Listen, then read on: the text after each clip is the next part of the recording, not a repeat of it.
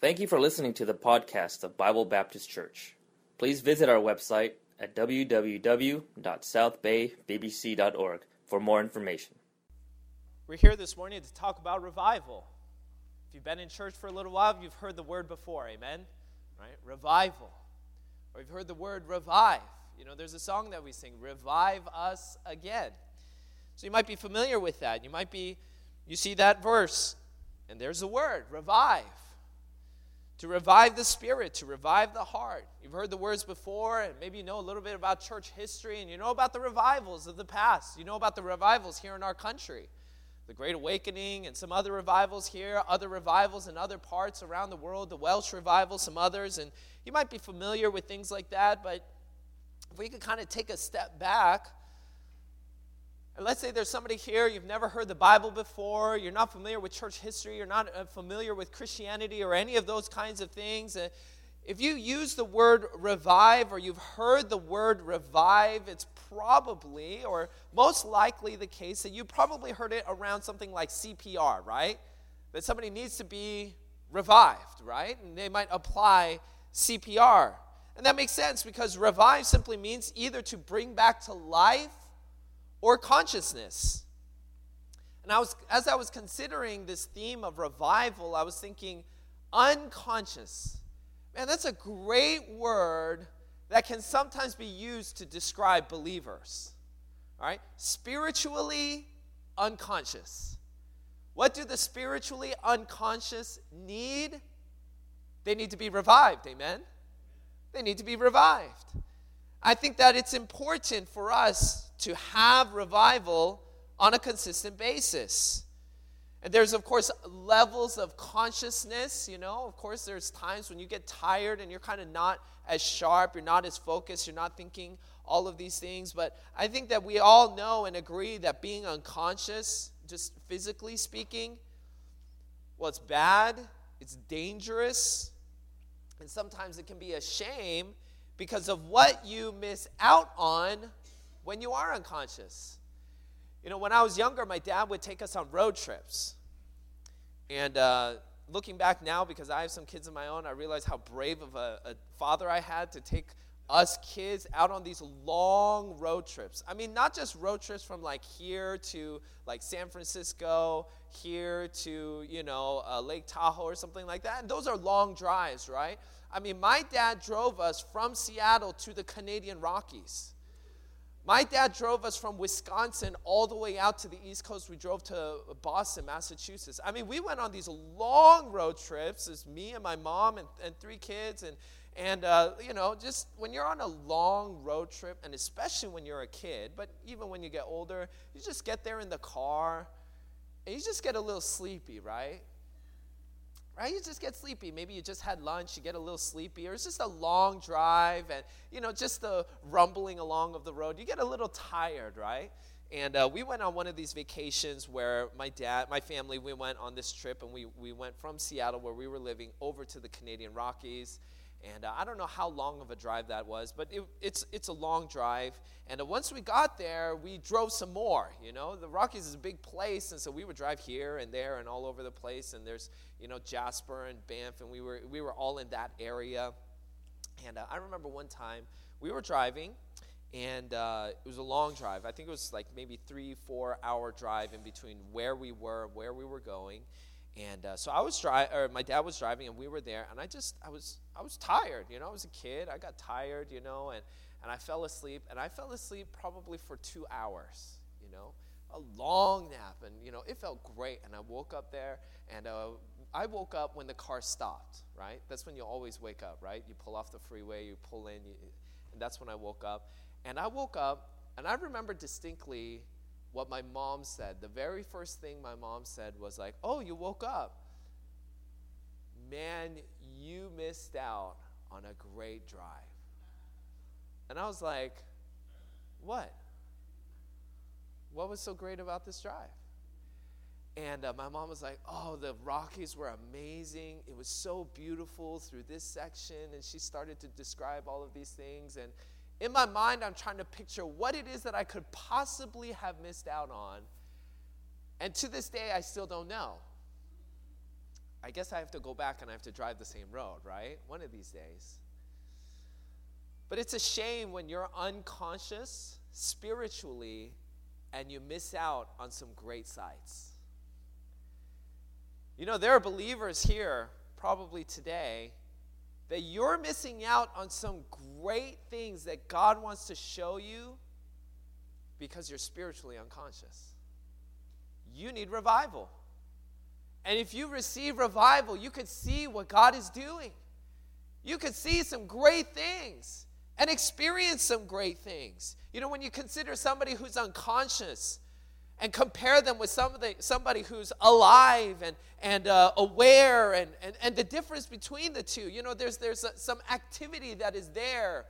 That's the difference between somebody who's unconscious and somebody who is not, right? Somebody who's unconscious, what are they doing? Nothing, right? If you're unconscious, like you fall asleep, what are you doing? Nothing. You're just there. If you fall asleep during the preaching, what are you doing?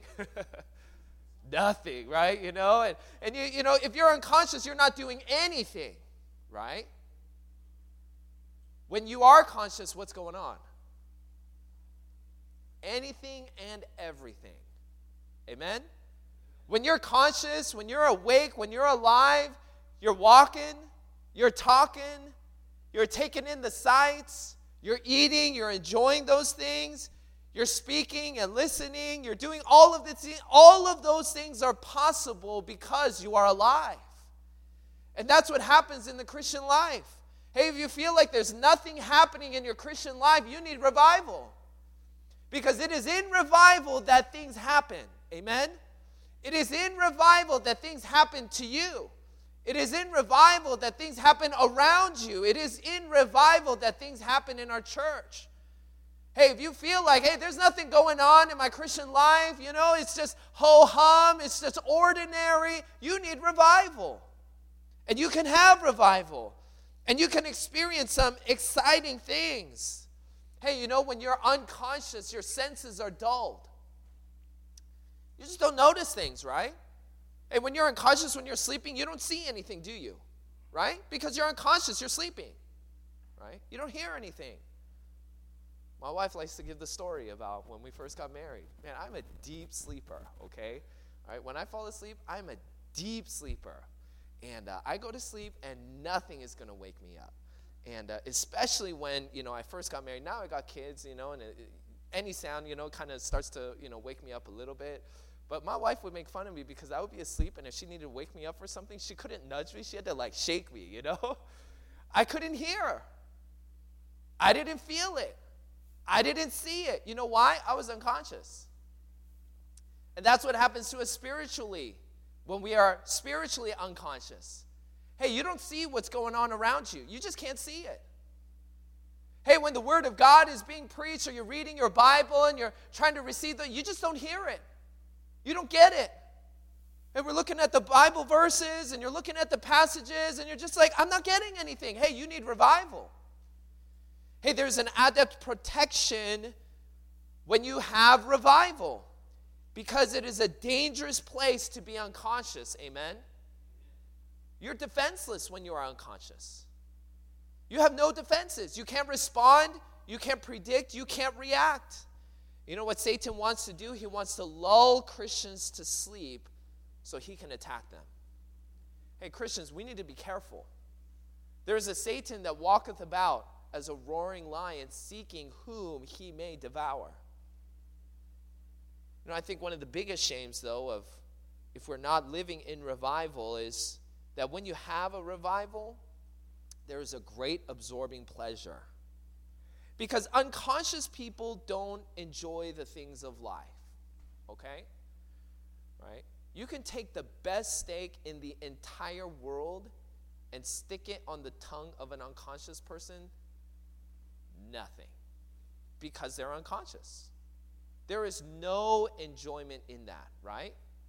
You could sit an unconscious person in front of the best singer or musician in the world nothing. Right? They're not enjoying it. They can't enjoy it. You could put them in the fanciest hotel, the fanciest place the, that you would take a vacation in all of the world. There is no pleasure or enjoyment there because they are unconscious. But you know, if they were conscious, if they had a revival, if you will, boy, they could enjoy that steak, amen? And they could enjoy that music. And they could enjoy the sights and they could enjoy all of the things that are around them. And I, I think that that's a big shame for us as Christians if we are not living in revival, that it is we who are missing out. If you're not living in revival, you know who's missing out? It's you. Hey, you're not able to experience the great thing that God has for you to see. That you're not able to enjoy the things that God wants you to enjoy. Can we just be honest here today? And just admit that there are times when we know there are things we should enjoy spiritually, but we don't enjoy them. Can you be honest? You know you should enjoy reading your Bible, but you've had times when you didn't enjoy it. Can you be honest? I've been there. All right, how many of you have been there? All right, can we be honest with that and say, you know what? Reading my Bible just wasn't, it, I know it should be good. Amen? Reading your Bible should be good, should be fun, it should be enjoyable. I mean, different passages, you know, speak to different people differently, and they, they read the Bible, and God uses that to speak their hearts differently. But you should enjoy reading your Bible, amen? You should enjoy it. And uh, we can be honest and we can admit that we know we should enjoy it, right? Every one of us could say, you know what? I know that God gave us the word for a lot of reasons, and, and He wants us to enjoy it.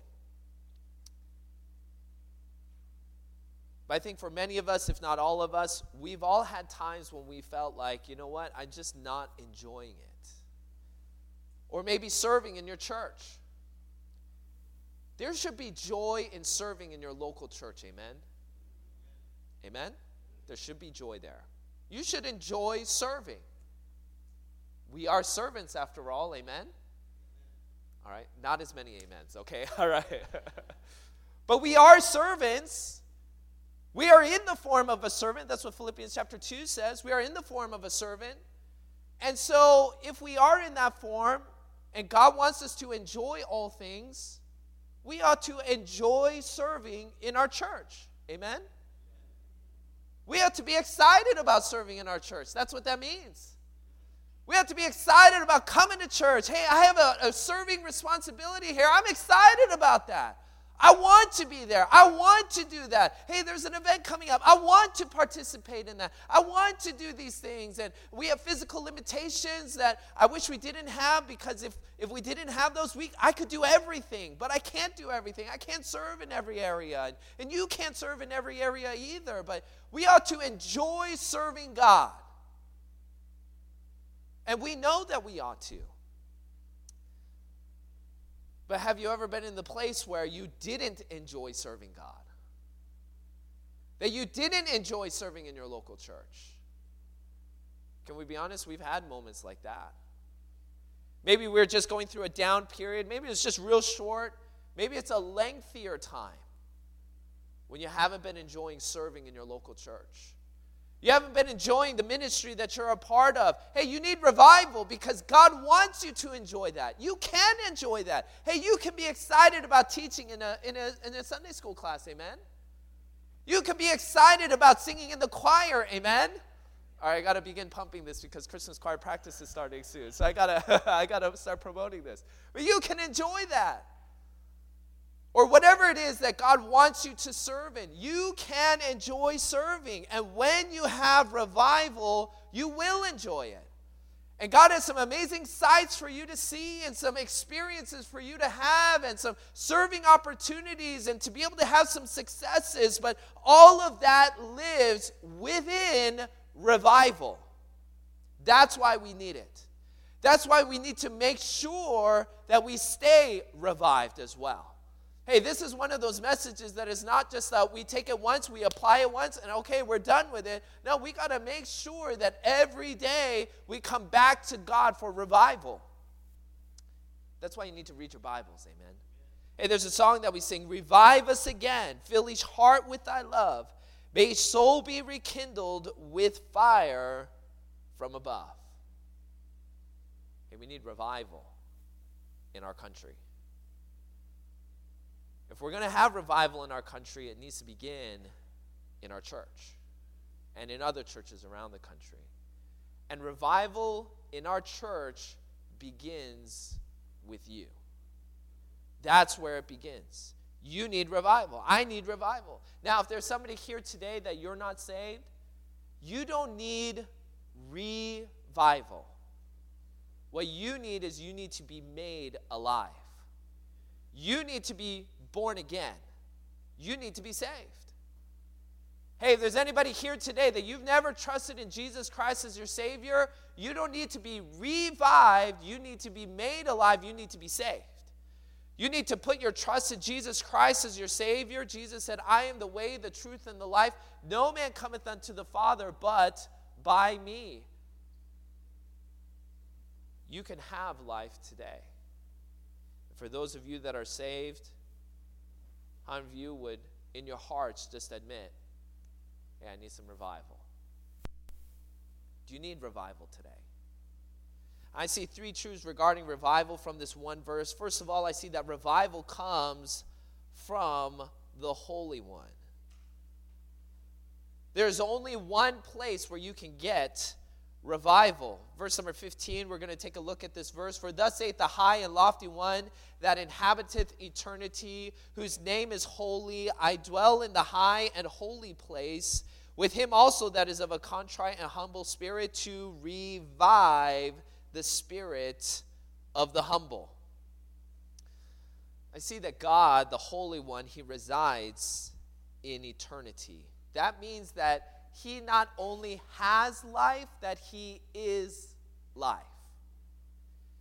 John chapter 14, verse 6, I just quoted it. Jesus saith unto him, I am the way, the truth, and the life. No man cometh unto the Father but by me. You can only get revival from God because God is revival. You want revival, you need to go to God. You want revival, you need to go to His place. You know, we live in a world that's very convenience oriented. Amen. Can we just admit that our society is becoming more and more centered around what is convenient for me? Can we just admit that? All right? I think even among Christians, we've begun to believe that, that it's about me and what's convenient for me. But if you want revival, you need to go to God. You know, we live in a day of Amazon two day shipping. I love Amazon two day shipping. You know why? Because I don't need to go anywhere. I can just sit in my home and it will come to me. In fact, there's an app called Prime Now. Prime Now is not two day delivery, it's today delivery. I can order something today, right? If I pulled out my phone, I could order something right now and it would show up at the church here in, in a couple of hours. That's pretty convenient. I'll just be honest. You know, when I was in Seattle, not this time, but the previous time, we ran out of diapers. That's a big emergency. We needed diapers. So I did Amazon Prime now, and Matt, when you order, it gives you the name of the driver. Matt, he brought diapers at 10 o'clock at night to our house. I was like, man, I'm glad that you're here. and he's like, yeah, I got kids of my own. I know what this means. Here, take it, use it. You need it. Well, that's convenient. But revival is not about God coming to you. If you want revival, you need to go to God's place. All right, we need to exit out of this convenience mentality, no matter how much that we might enjoy the, the, the perks of it. Spiritual things are sometimes not convenient, but they are still worthwhile. Amen? All right, I enjoy traveling. You know why I enjoy traveling? Because the sights are never as good in a picture as when you are there.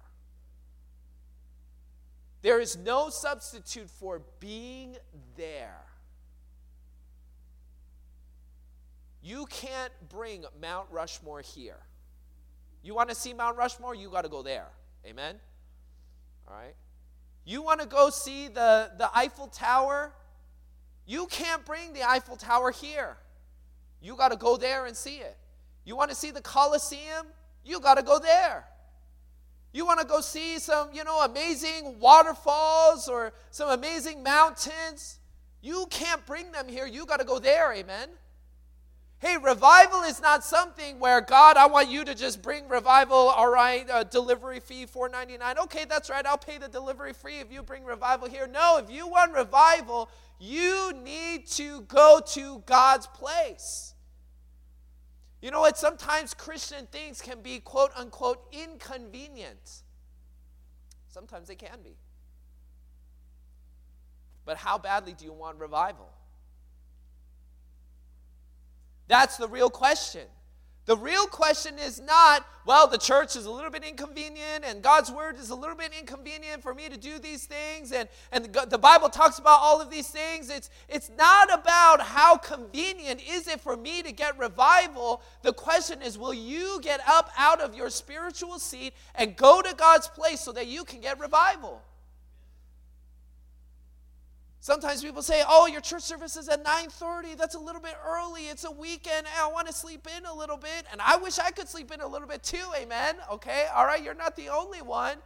But hey, if our church service is at 9:30, it's at 9:30. Amen, not 9:45. All right? It's not when Brother Richard gets up and starts preaching, you can just stroll in. Hey, it's important. Why? Because of revival. That's what it's about.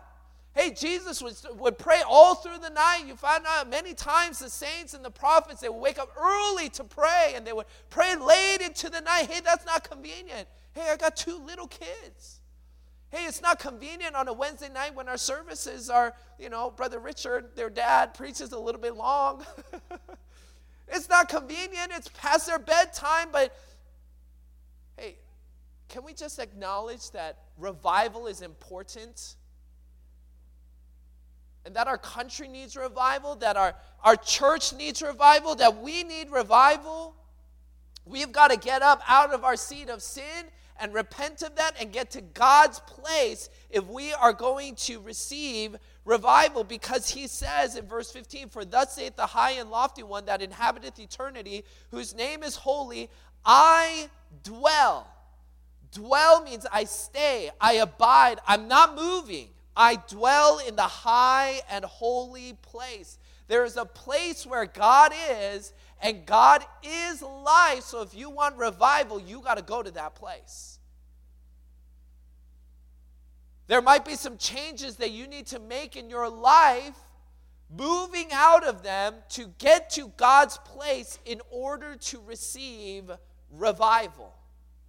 Hey, can I just encourage you today, if you get nothing else, just Eh, go to God and say, God, is there anything that you want me to change? Is there a place, not a physical place necessarily, but a spiritual place where I've been dwelling in and this is a, a wrong priority, this is a sin in my life, or whatever the case might be, and to ask God, God, is there anything that is holding me back from getting to your place in order to get revival?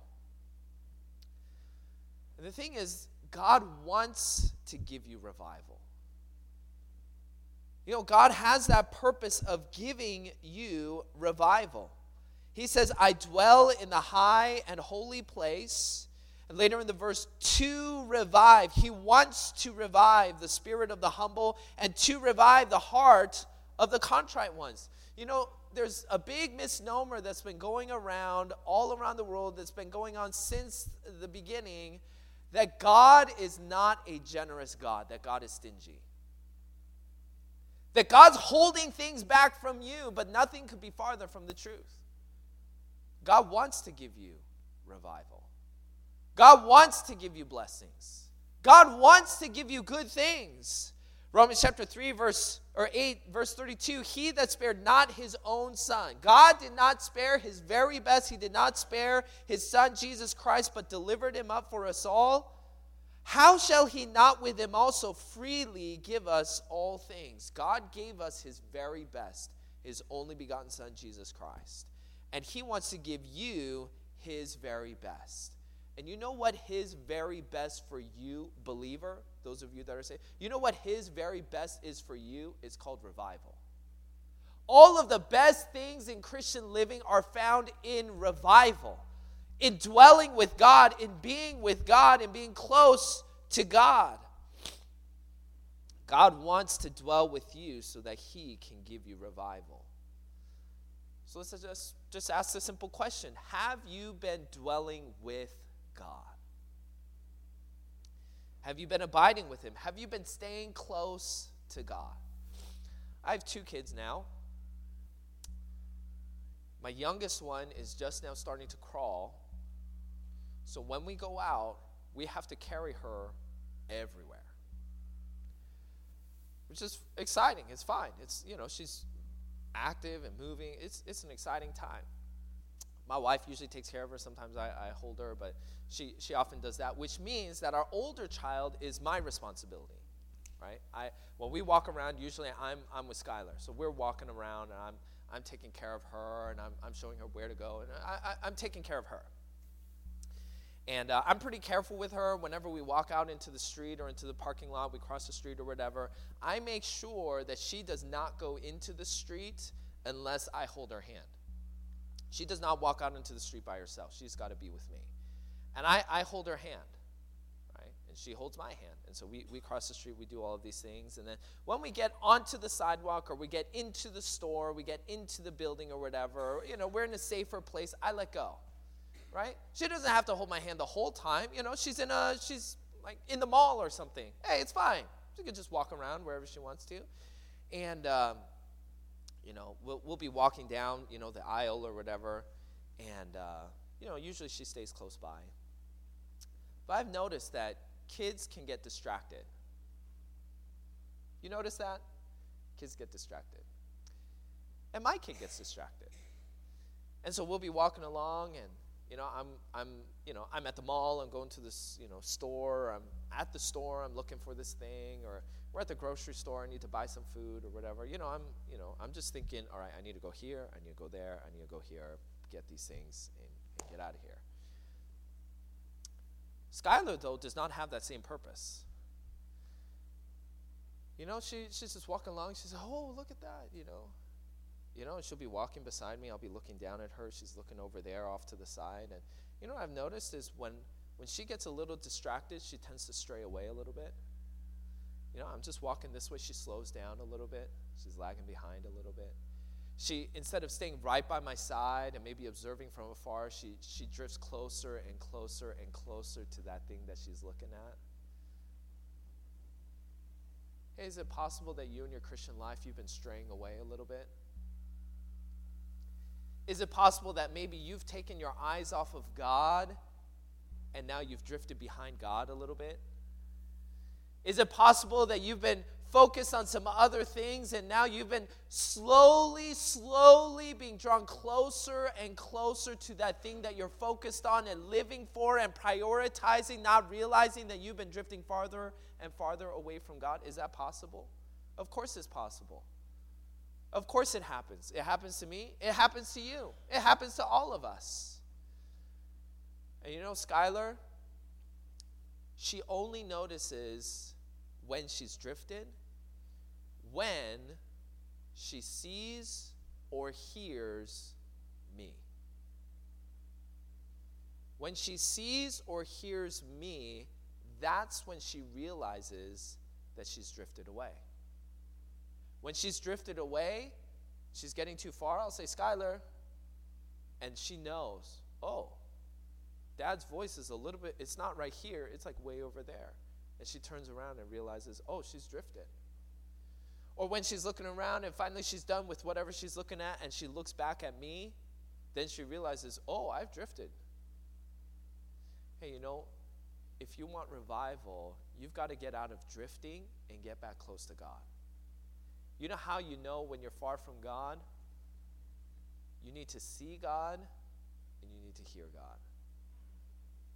You need to get a hold of God, looking at His Word. God wants to give you revival, it only comes from God. Secondly, I see that revival comes to the humble. Because while revival is accessible to every believer, not every believer has revival. Right? Not every believer in this room is living in revival. Not every Christian in, a, in the entire world is living in revival, even though we know that everyone can have it. God wants to give it. So, why doesn't everybody have it then? If God wants to give it and everybody can have it, why doesn't everybody have it? Well, there's a requirement. There's a requirement. You know, all throughout life, there are requirements. When you're in college, there are requirements, right? You can't take calculus 2 until what? You pass calculus 1. There's a requirement. You can't take calculus 3 until you take calculus 2. Hey, did you know that there are requirements to be president of the United States of America? There are requirements. Not anybody can be president of the United States. Right? Did you know you have to have lived in the United States of America for at least 14 years? Sorry, 13 year olds. None of you can be president. Actually, you can't be president until you're at least how old? 35. You can't be president. To get a driver's license, you need to meet the requirement, right? You have to pass the driver's test. I remember when I first moved to California. I moved to California. I need to get a California license. I went to the DMV. I had all the paperwork, everything that I need, and I moved. I, I went there, and they said, "Oh, okay, you line up over there, and you can take your test." And I was like, "Test? I already have a license. I did that when I was a teenager, and I hope I never have to take one again." And they're like, "No, you got to take a test over there." And I was like, "Oh, okay. I didn't know I had to take a test." And I went over there, and uh, I'd forgotten all of like the little nitty gritty rules that you're supposed to remember when you're a driver, right? Right? You remember those rules, like how far in front of your car does the headlights need to shine and stuff like that?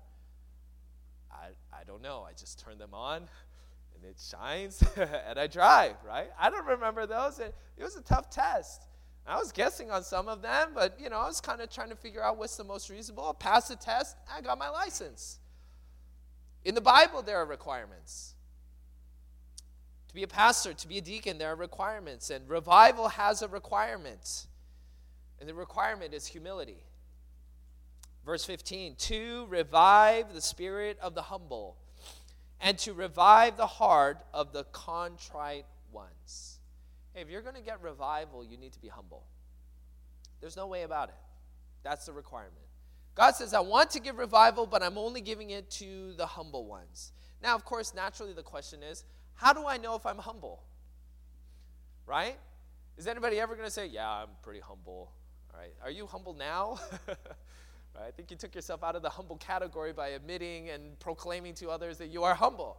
Right? How do we know what, that, whether we're humble or not? Well, we're just going to take a look at a few verses and see this is what humble people do. So maybe we can't like directly look at ourselves and be like, yeah, I'm, I'm, definitely humble, but we can look at the results of humility and inspect whether at least those things are in our lives. And that'll give us a clue. Humility is, first of all, remembering God. Psalm chapter 10, verse number 4 The wicked, through the pride of his countenance, will not seek after God. All right? So what do the proud do? They do not seek after God. God is not in all his thoughts. That's a very important verse that gives us some insight as to what it means to seek God. People say, Oh, yeah, I'm seeking God today. Really?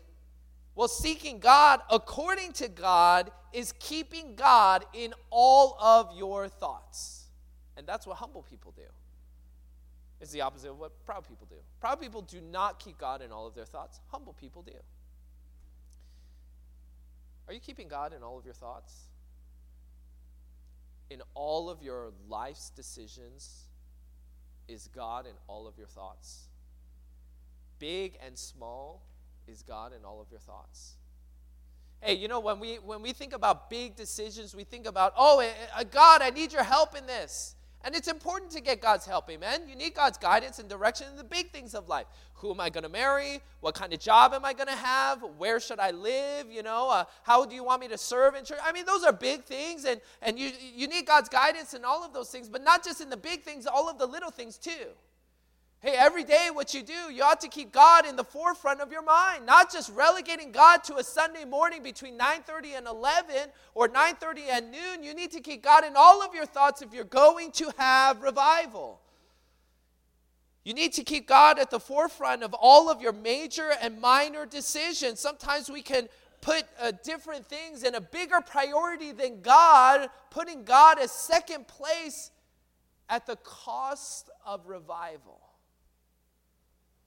Humility is remembering God, always keeping God at the forefront of your mind, keeping God in all of your thoughts.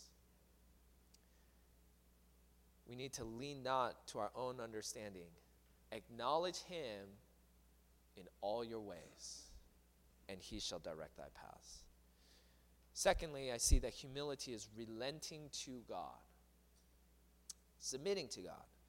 Philippians chapter 2, verse number 5 let this mind be in you, which was also in Christ Jesus. All right, what is the mind that we need to have? It is the mind of Christ. All right, that's the mind that we need to have.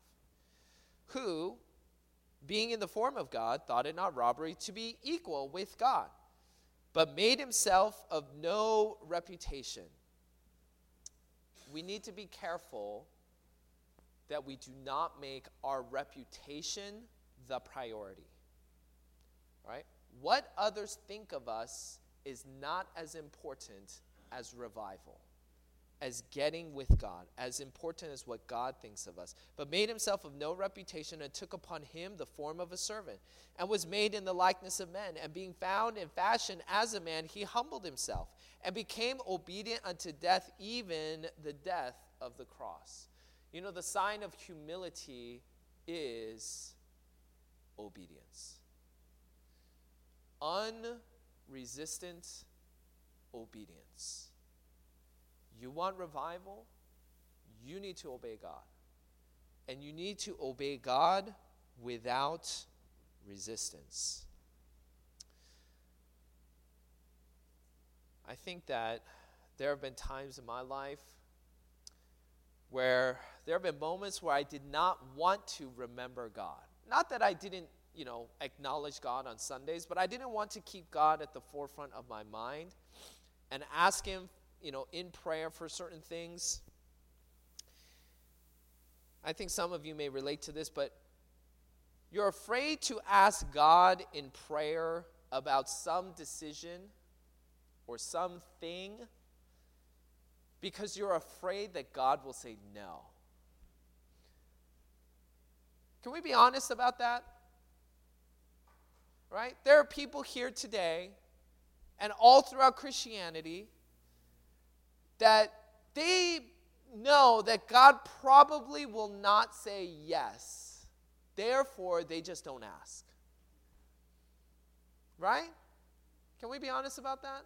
You're afraid to ask God because you're afraid God will say no. Right? You know, when it comes to dating, oh, I really like that girl, I really like that guy. Did you pray about it? Well, uh, why? Why didn't you pray? Seriously, pray about it.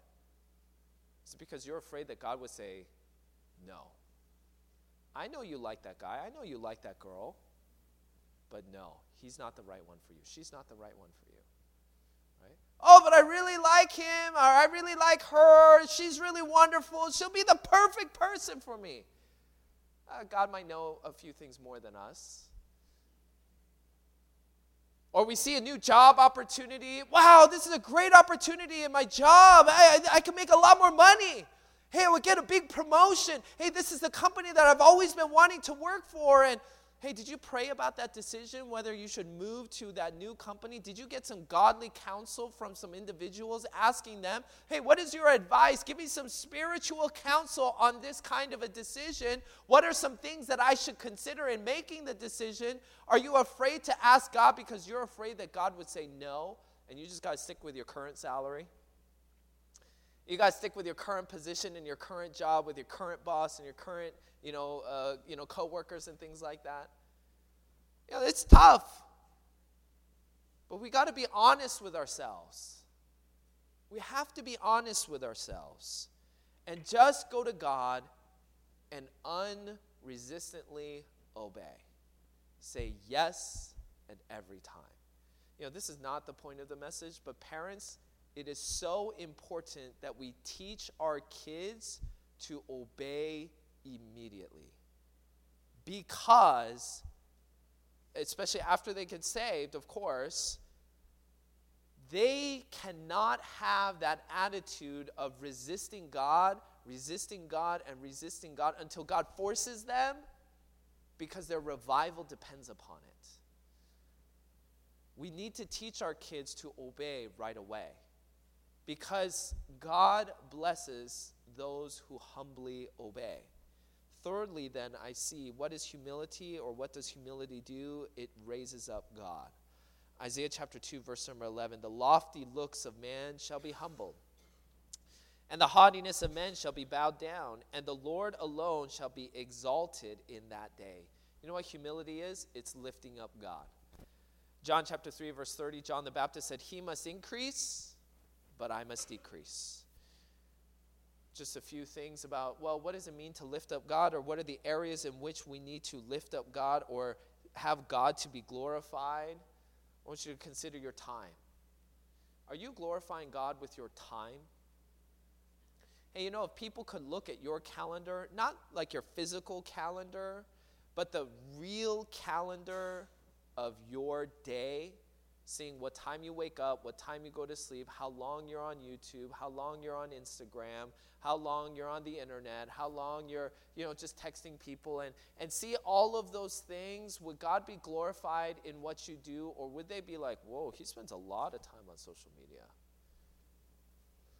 Whoa, he spends a lot of time just reading about all of these other things. Or, or would God be glorified in the, the way that we spend our time? Is God glorified in our tongue? The words that we use. You know, I catch myself a lot using words that are not glorifying to God. If we'll be honest, you probably catch yourself using words that are not glorifying to God too. Amen? All right, some of you are like, no, I only use the perfect word at every single moment. All right, great. If that's you, that is great. But I'm not like that. So I need to be careful. And if you're like me, you need to be careful too. Because we need to lift up God.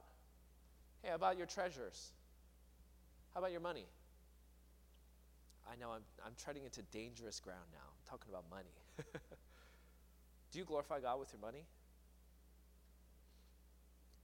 With how much you give to God?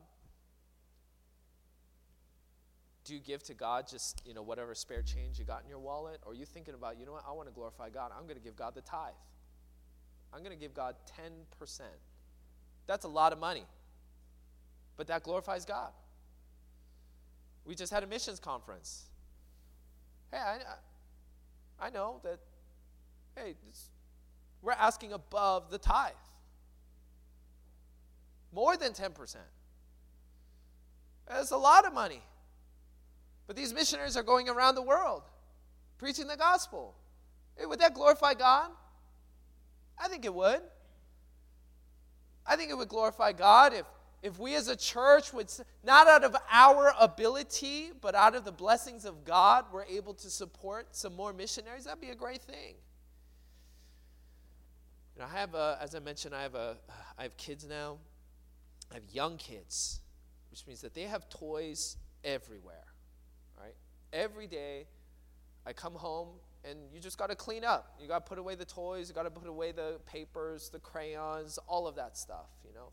And uh, I'm used to finding toys in all sorts of random places. All right? If you're parents, you know what I'm talking about, right? Toys in places you didn't know toys could fit, right? You know? And you're like, how did this even get here? okay, I don't know, but you take it out and you put it away, you know. Just to give you an example, you know, we have a bed frame and the bed frame comes up a little bit. It's a square on the corner, and our mattress is there. And we'll find toys in that spot there. underneath, it goes down through to the bottom, and you find little toys there. And they're everywhere. And uh, you clean up the toys. And uh, the most annoying place for me where toys get consistently is under the couch. Right? They get under our couch all the time. And uh, books go under there, toys go under there, pencils go under there, all sorts of things they slide under the couch. And, you know, sometimes I'm looking for things, and, uh, you know, sometimes sure enough it's, you know, under the couch. But, you know, it's under the couch, and, you know, if it's right there, sometimes as I'm walking by, I can even see it right there. But, you know, if it's deep under the couch, I can't see it just from standing up, right? You want to see what's under the couch? You got to get down low. You got to get on your hands and knees and you got to stick your face on the ground. Right? You got to stick your face down there and look over there and see if there's something under there. You know, if you want to get that thing that's under the couch, you got to stick your face down there and you got to reach out under the couch or whatever, or stick some ruler and, you know, try to, you know, get it out from under there. You know, sometimes people get this idea that revival is sitting in a, you know, a fancy, you know, store shelf, or it's in the display case of a, of a spiritual store, if you will. But without being disrespectful uh, uh, of revival, could I just maybe offer the illustration that maybe that's not where revival is, but revival is, if you will, maybe sitting underneath God's couch and you've got to get down low? You got to get on your hands and knees and you got to stick your face to the ground and, and reach over in order to get revival. You know why some people don't have revival? It's not because it's on a high shelf where they couldn't reach it, it's because they couldn't humble themselves to get down low to reach it. Hey, if you want revival, you need to be humble. And that's an area I think all of us can grow in. Revival comes to the humble. Thirdly, then, what I see is that revival comes in the heart. Where does revival come? God says that He has come to revive the spirits of the humble and to revive the heart of the contrite ones. You know where revival comes? It comes in your heart. It starts on the inside and comes out on the outside. It doesn't start on the outside and change all the way into the inside, it starts on the inside. You know, there's a lot of uh, reasons why people give, why they can't live for God. It's not the right situation for me. I'm just not in the right uh, situation in life, and, and that's why I can't live for God. That's why I can't do these things. It's not the right schedule, it's not the right timing, and, and uh, I'm really busy with school, or I'm doing these work things, or I'm doing all of these things, and it's not just it's not the right timing. That's why I can't do these things, and that's why you know later on maybe I'll do those things. Later on I'll live for God. Later on I'll get revival, but revival is something that comes in your heart. It starts on the inside, a place that no outside circumstance can prevent. Sometimes there's all sorts of things that are maybe not ideal in our lives. You know, everybody's got different situations, but, you know, everybody's got a different family situation, right? Everybody's got a different family situation in terms of the family they were born in and, and uh, the family members around them and, and, and, and kids or spouse or parents or relatives, all of those things. There's, there's a lot of different things, and some of them are less than ideal, right? We can be honest, right? Some of them are not ideal. Or maybe your financial situation is not ideal, right? Whose financial situation is ideal, all right? I want to talk to you. But for the rest of us whose financial situation is like not ideal, it's not where I want to be, it's not the perfect situation, and, and we have all of these things that we might give as a reason why we can't have revival. It's because I don't have enough money, I'm not working at the right job, I'm not getting enough, I'm not getting paid enough, or you don't understand my home situation, or you don't understand my work situation, or you don't understand all of these things. Revival comes from God, and He gives it to the humble, and He gives it in the heart, no matter your circumstances circumstance or situation. No matter what's going on around you, you can have revival. And nothing can hold you from that. No financial problem can hold you back from revival. No family problem can hold you back from revival. No workplace problem can hold you back from revival. The only one that can hold you back from revival is you. You're the only one that can hold you back from revival because you're the only one with your heart. Nobody else has your heart. That's why Satan likes to point fingers because if he can distract the believer and make it seem like somebody else is the problem, then he will hold us back from revival. But have you noticed that in the Bible, so many people did not have ideal, perfect situations? Consider the, the great men and women of the Bible. I'm just going to list a few. Daniel, of the book of Daniel, he was uprooted as a young man probably a teenager at the time. He was uprooted as a young man, taken from his family, made a eunuch. He was a slave in a foreign country, and yet he found great success. He had revival. He was taken from his family, and yet he found revival. Think about Joseph. Joseph was not just taken from his family, his family was the one that sold him into slavery. It was his own brothers that sold him to be a slave, and yet he had revival. He was in the, in the place in Egypt, in, in Potiphar's house. He was doing a great job. Somebody lied about him. Potiphar's wife lied about him, got him thrown in jail, and he still had revival. Hey, you ever had somebody lie about you? Somebody, maybe not physically, but somebody sell you out? Somebody forget about you? All of these things happened to Joseph, and yet he found revival. What about King David? His own king tried to kill him. After all that he had tried to do for him, he killed Goliath for his king. He played the music to help his spirit, and yet his own king tried to kill him. Noah was surrounded by wickedness. Right? We don't know how many people lived in the days of Noah. Easily could have been in the hundreds of thousands, millions. And God saved only Noah and his family. Hey, you know, we live in a country where it seems like wickedness abounds. Hey, we've not yet arrived at the, at the bottom. It's going to get worse. Because sin only gets worse. Amen? When you read the book of Revelation, man, it gets bad. But you know what? You can still be a Noah. Amen? You can be a Daniel in a foreign land. You can be Joseph in Egypt. You can find great success. Joseph and Caleb. Hey, they were doing the right thing. They were following God and they were held back from the promised land because the other 10 spies could not bring it to themselves to believe God. And yet they found revival despite being held back from the blessings for 40 years. They deserved to be in the promised land, but they could not go in for 40 more years because of those other guys. How many times is it in our own Christian life that we blame the other guys? We blame the other guy. We blame the other spouse. We blame the other family members. We blame the other people at our, at our workplace. We blame the other people at the church. But revival comes to those who are humble, and nobody can hold you from that but you.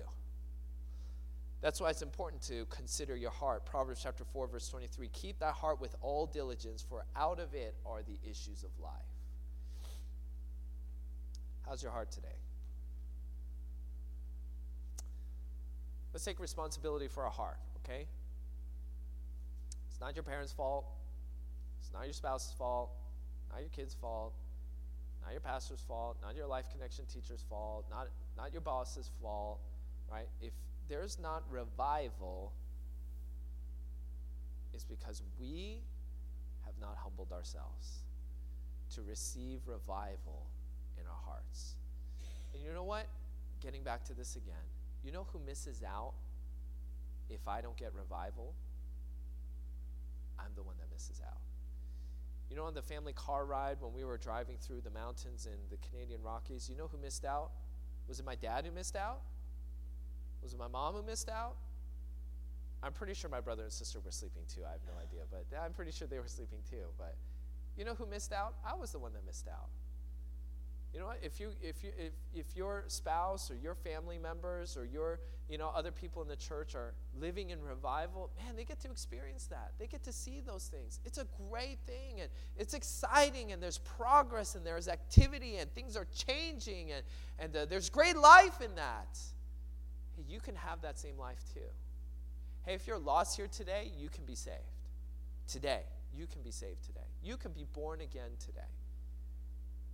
If you're saved here today and, and you would just humbly admit, you know what, I'm just not where I need to be, and also I'm not where I want to be, you can be revived today. If you just humble yourself before the Lord, God will give you revival.